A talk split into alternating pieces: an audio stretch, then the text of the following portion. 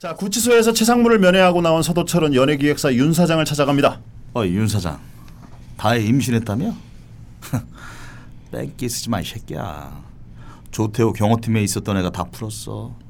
다혜가 조태호 돈 뜯어먹으려다가 좆됐다 소문 다 났고. 머리가 장식이냐? 좀 알아보고 덤볐어야지. 오피셜로 결혼하기 전까지 놀겠다고 조태호 묶었어. 애를 못 가져요 카톡 찌라시에 매일 돌더만 윤 사장만 못 받았어? 아니, 오빠 난 진짜 몰랐어요.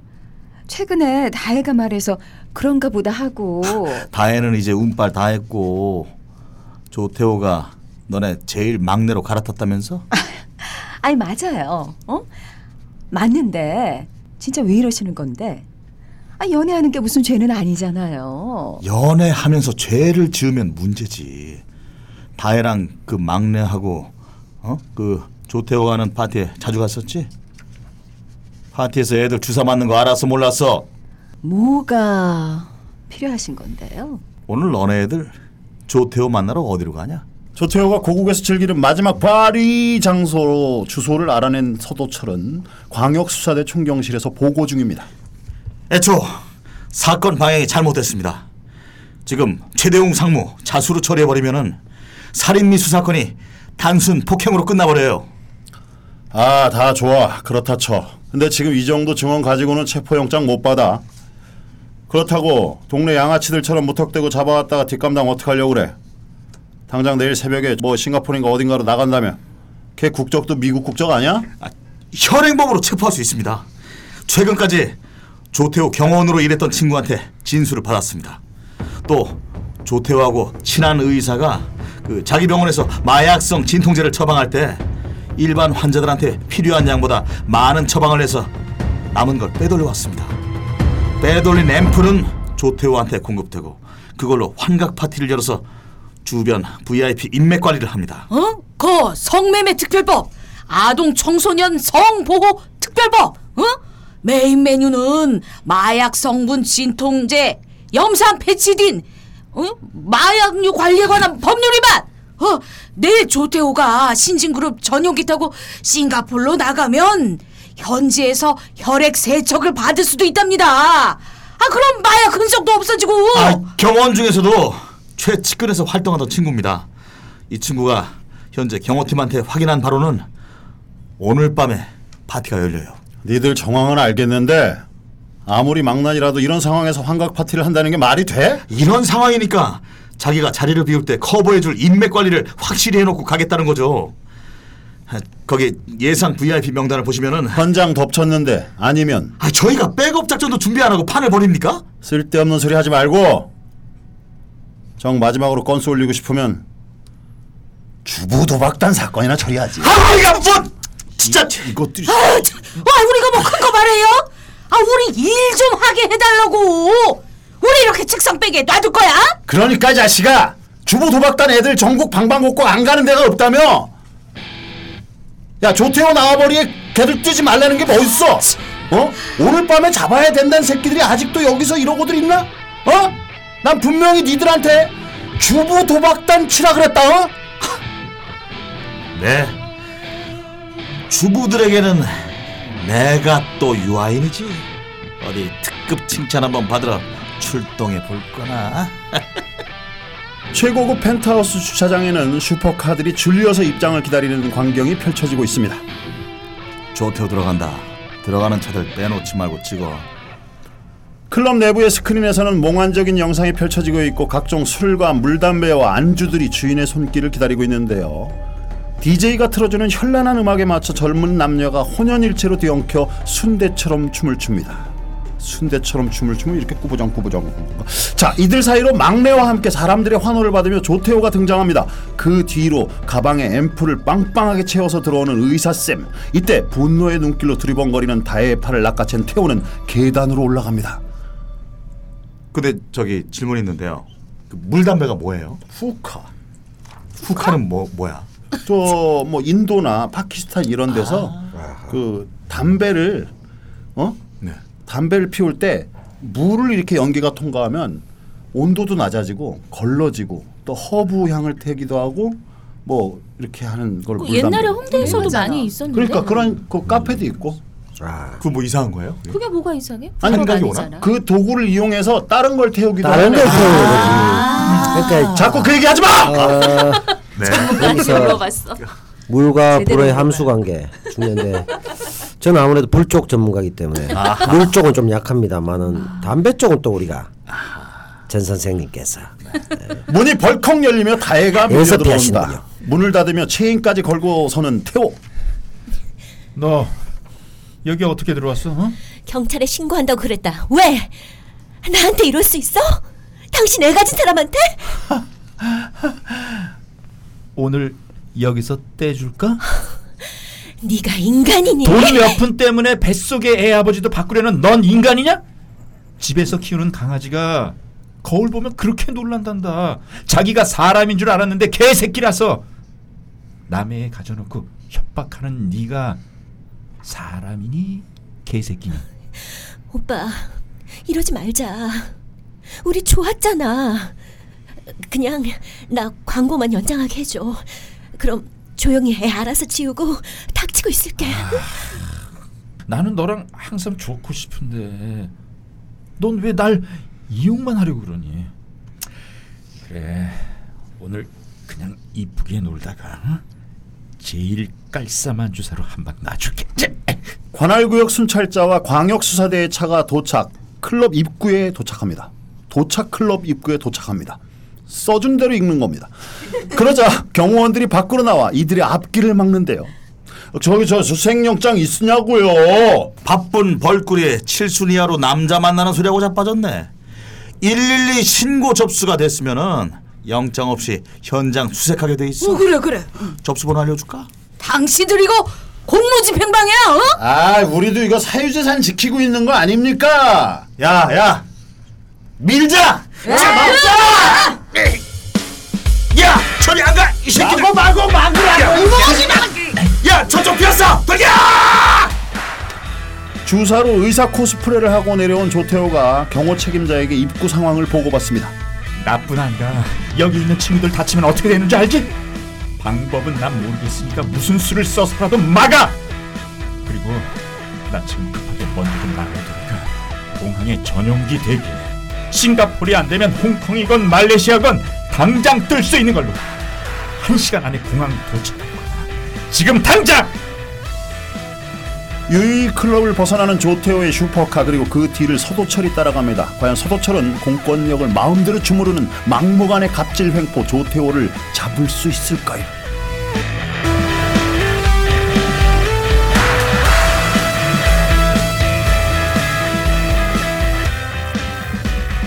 아. 자 오늘 2015년 뭐 대부분의 사람들 마음, 마무리 다 하는데 여기서만 마무리를 아끼는 것처럼 이렇게 다 아는데. 오늘은 2015년 최고 행행작 베테랑을 다뤄봤고요. 극장에서 영화를 볼 때와 이렇게 연기하니까 뭐 좀 다른 부분이 있는 것 같아요. 저는 한 번 영화를 보고 스토리를 다 기억하지 못해요. 아, 그렇죠. 이렇게 이렇게 복습을 해야 음. 어느 정도 들어와. 그리고 좋아하는 영화 스토리가 쫙 나오는데 한 번 보고 재밌었다 하는데 기억이 안 남는 영화들도 많아요. 예. 그렇죠. 끝. 점점 더 우리만. 알아.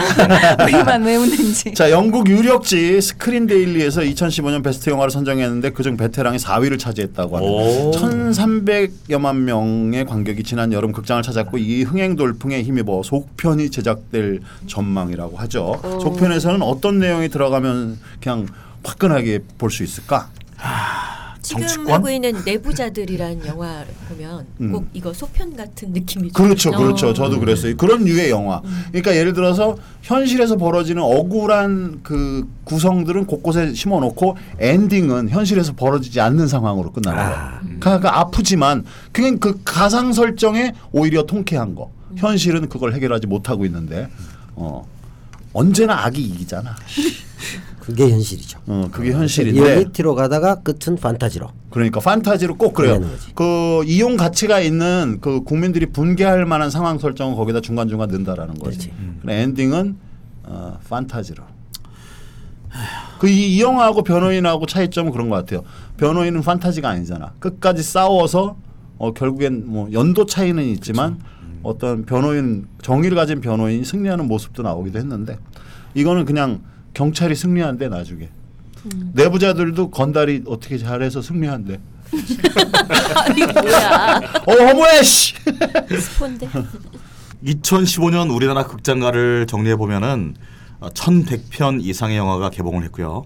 2014년에 이어 3년 연속 2억 명 이상의 관객들이 극장을 찾았다고 합니다. 그중 베테랑은 앞서 말한 것처럼 순 제작비가 59억 원 들었고 1,050억 원 이상의 매출을 기록했다고 하네요. 독립예술영화관을 운영하고 계시는 남태우 남배우님께서 보셨을 때 지난해 한국영화계를 총평해 보신다면은 어떻습니까? 아, 작가의 아주 자기적인 질문인 것 같은데요. 어, 제가 볼 때는 뭐 간단하게 말씀드리면 일단 외화 내빈 겉은 화려했지만 실속은 부족한 그런 상황이다. 왜냐하면 어, 실제로 보통 200만 정도는 해야 상업 영화가 최소한 손익분기점 정도 갈 수 있는데 대략 봤을 때 한 20여 편, 그러니까 편수가 그렇게 많지 않아요. 그래서 사실은 천만 이상 영화도 있지만 100만 이하 영화도 굉장히 많습니다. 그러다 보니까 전체적으로 양극화 현상이 극심해진 네, 그런 상황. 그래서 빈익빈 부익부 현상이 영화계가 심해졌고 또한 측면에서는 어, 2천 한 2, 300개 정도의 한국의 스크린이 있는데 그중에 뭐 한 영화가 1,800개 스크린 장악한다든지 음. 스크린 독과점, 독과점. 굉장히 심해졌고요. 아, 그럼 뭐 저도 그렇게 느끼는 거죠. 제가 아무리 잘해도 많이 뭐 깔려야 될 거 아닙니까? 그래서 안 깔린다는 거 그런 부분들이 심각한 문제고 또 아까 외화 내빈이라고 말씀드렸듯이 실제로 영화 스탭들의 삶이나 이런 것들은 점점 곤궁해지고 대기업 위주로 돼 있기 때문에 음. 이런 면에서 겉은 화려하지만 중장기적으로 봤을 때 한국 영화의 체질은 힘들어지 골다공증 같은 막 그런 상황이 아닌가 저는 그렇게 생각합니다. 그래서 이제는 그 관객들의 심리 상태 아무래도 이쪽 그 역사를 관찰하는 사람들이 극장을 많이 찾잖아요. 어, 또 이런 그 그렇죠. 서사적인 것들은 서사적인 것 들이란 뜻은 우리가 지나온 사건 중에서 이렇게 회자되는 사건들을 다루는 걸 서사적이라고 이렇게 표현하는 걸 알고 있지? 네? 어. 숨이 막혔니? 어, 타이밍이 숨이 좀 막혔어. 드디어 덕도 덕도했어. 덕도. 그래서 그 몇 년 전부터 그 서사성을 이용하지만 어떤 작품은 판타지로 끝내고 어 판타지 결론이 어떤 작품은 그냥 있는 그대로 끝나는 두 류가 나오기 시작했다라는 느낌도 좀 들고요. 자, 뭐 이건 뭐 그 유행어도 있고 뭐뭐 여러 가지 에피소드도 있는데 음 극중 서도철 대사 중에 우리가 돈이 없지 가오가 없사는 실제로 배우 그 강수현 씨가 술자리에서 했던 말이래요. 오. 음. 센 언니. 가오 있는 강수현 씨는 돈도 있고 가오도 있는 배우인데 그러니까. 남편이 없죠. 예. 남편이 없죠. 남편이 없네. 예, 그분 돈도 가오도 있는데 남편이 없죠.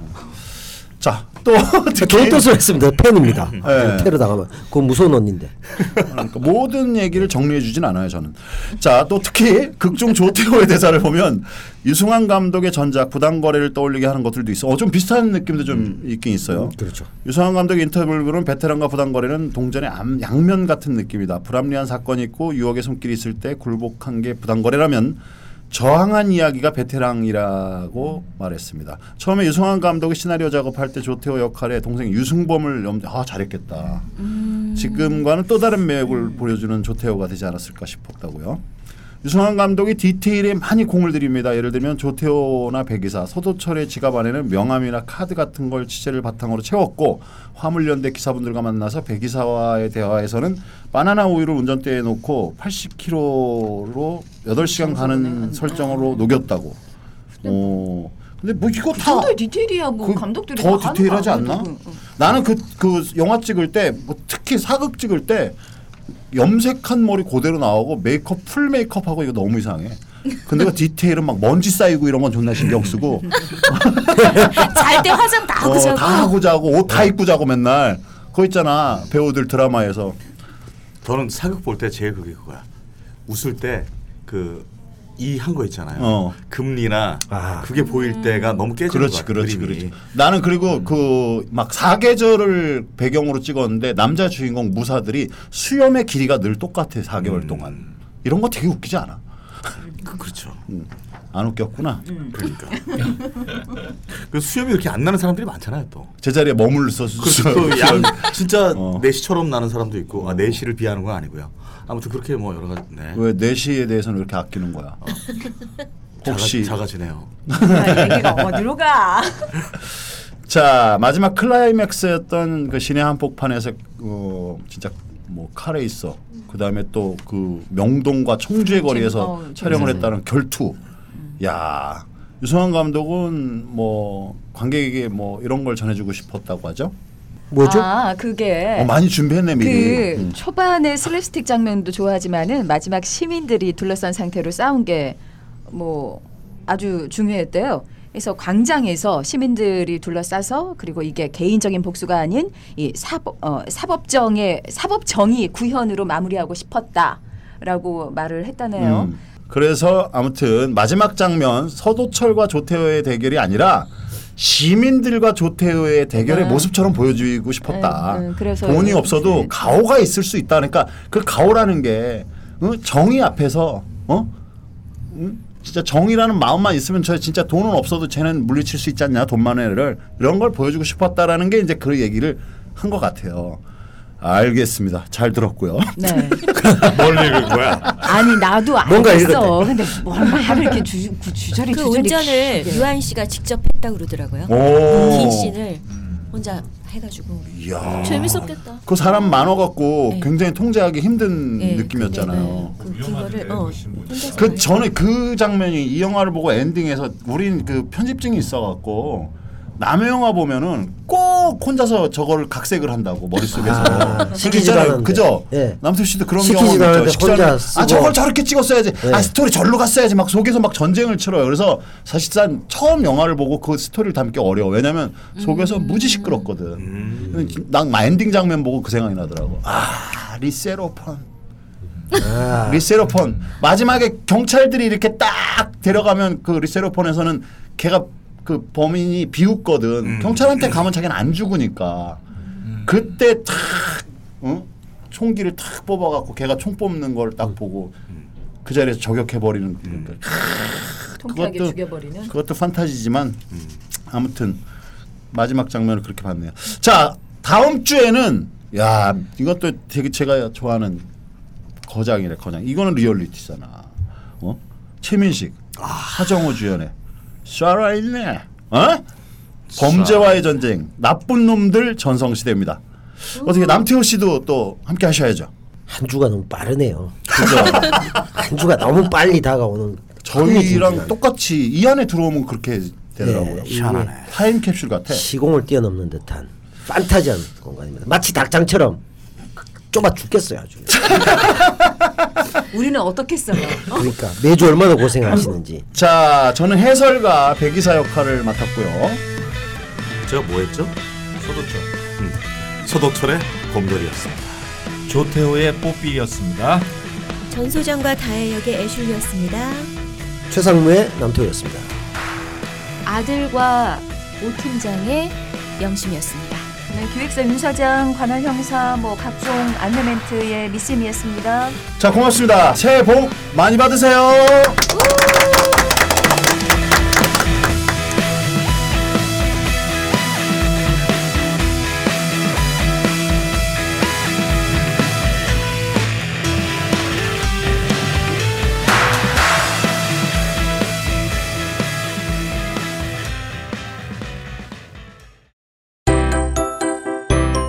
뉴스를 즐기면서 보자. 미디어의 새로운 진화를 꿈꾸는 스마트 미디어 앤이 자신있게 내놓는 enjoy 뉴스. creative 뉴스.